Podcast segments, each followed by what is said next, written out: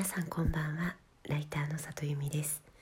この番組は文章を書くことや表現することについて毎晩お伝えしている深夜のラブレターです。えっと今日私2本連載がアップになったんですけれども、えー、そのうち1本えっと講談社さんのミモレというところで書いていると、ヘアスタイル解説。ドラマのヘアスタイル解説の連載があるんですけれども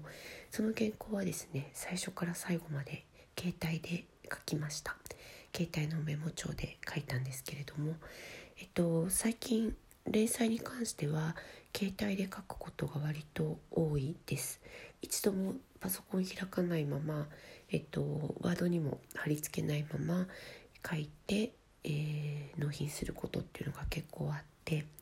でなんかこれはあの携帯で皆さんが読者の方々が読んでるから携帯で書くのがいいかなって思って始めたことなんですけれども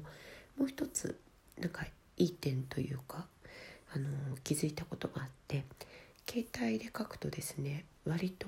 あのパソコンで書く時よりも手書きで書く感覚に近いんですよ。これなんでかっていうとあの携帯ってパソコンより圧倒的にこう打ちづらいし面倒くさいんですよね。フリック入力で入力してるんですけども。でそうすると書く前に本当にこの文章を書いていいかなっていうことをちょっと一瞬考えてから書くようになります。これって手書きの文章にすごく感覚が似ていて手書きの文章もあの書くこと自体時間かかるし面倒なのでできるだけこうミスんないように書こうとかなるべく消さなくて済むように書こうっていう意識が働くんですよね。一方でパソコンだと書くのも消すのも早いので、まあ、一旦とりあえず書いといちゃって後から考えようとかコピペコピーペーストしようとかあの別の場所に移動させようとかそういうことが結構楽なんですよ。この落差があるので、えー、パソコンで書く文章ってちょっと構成が適当になりやすいのかなってことを思ったりしました携帯で書く時の方がここに向かって書き切るぞ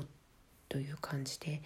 えー、始まりが始まりで終わりが終わりっていう感じで書くことが多いかなというふうに思ったりしています。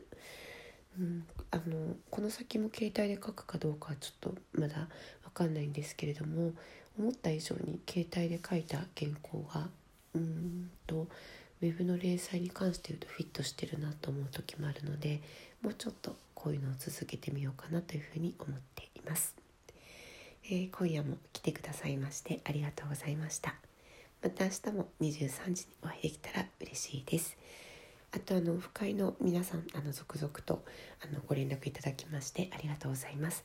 皆さんにお会いできるのも楽しみにしています。ライターの里由美でした。皆さんおやすみなさい。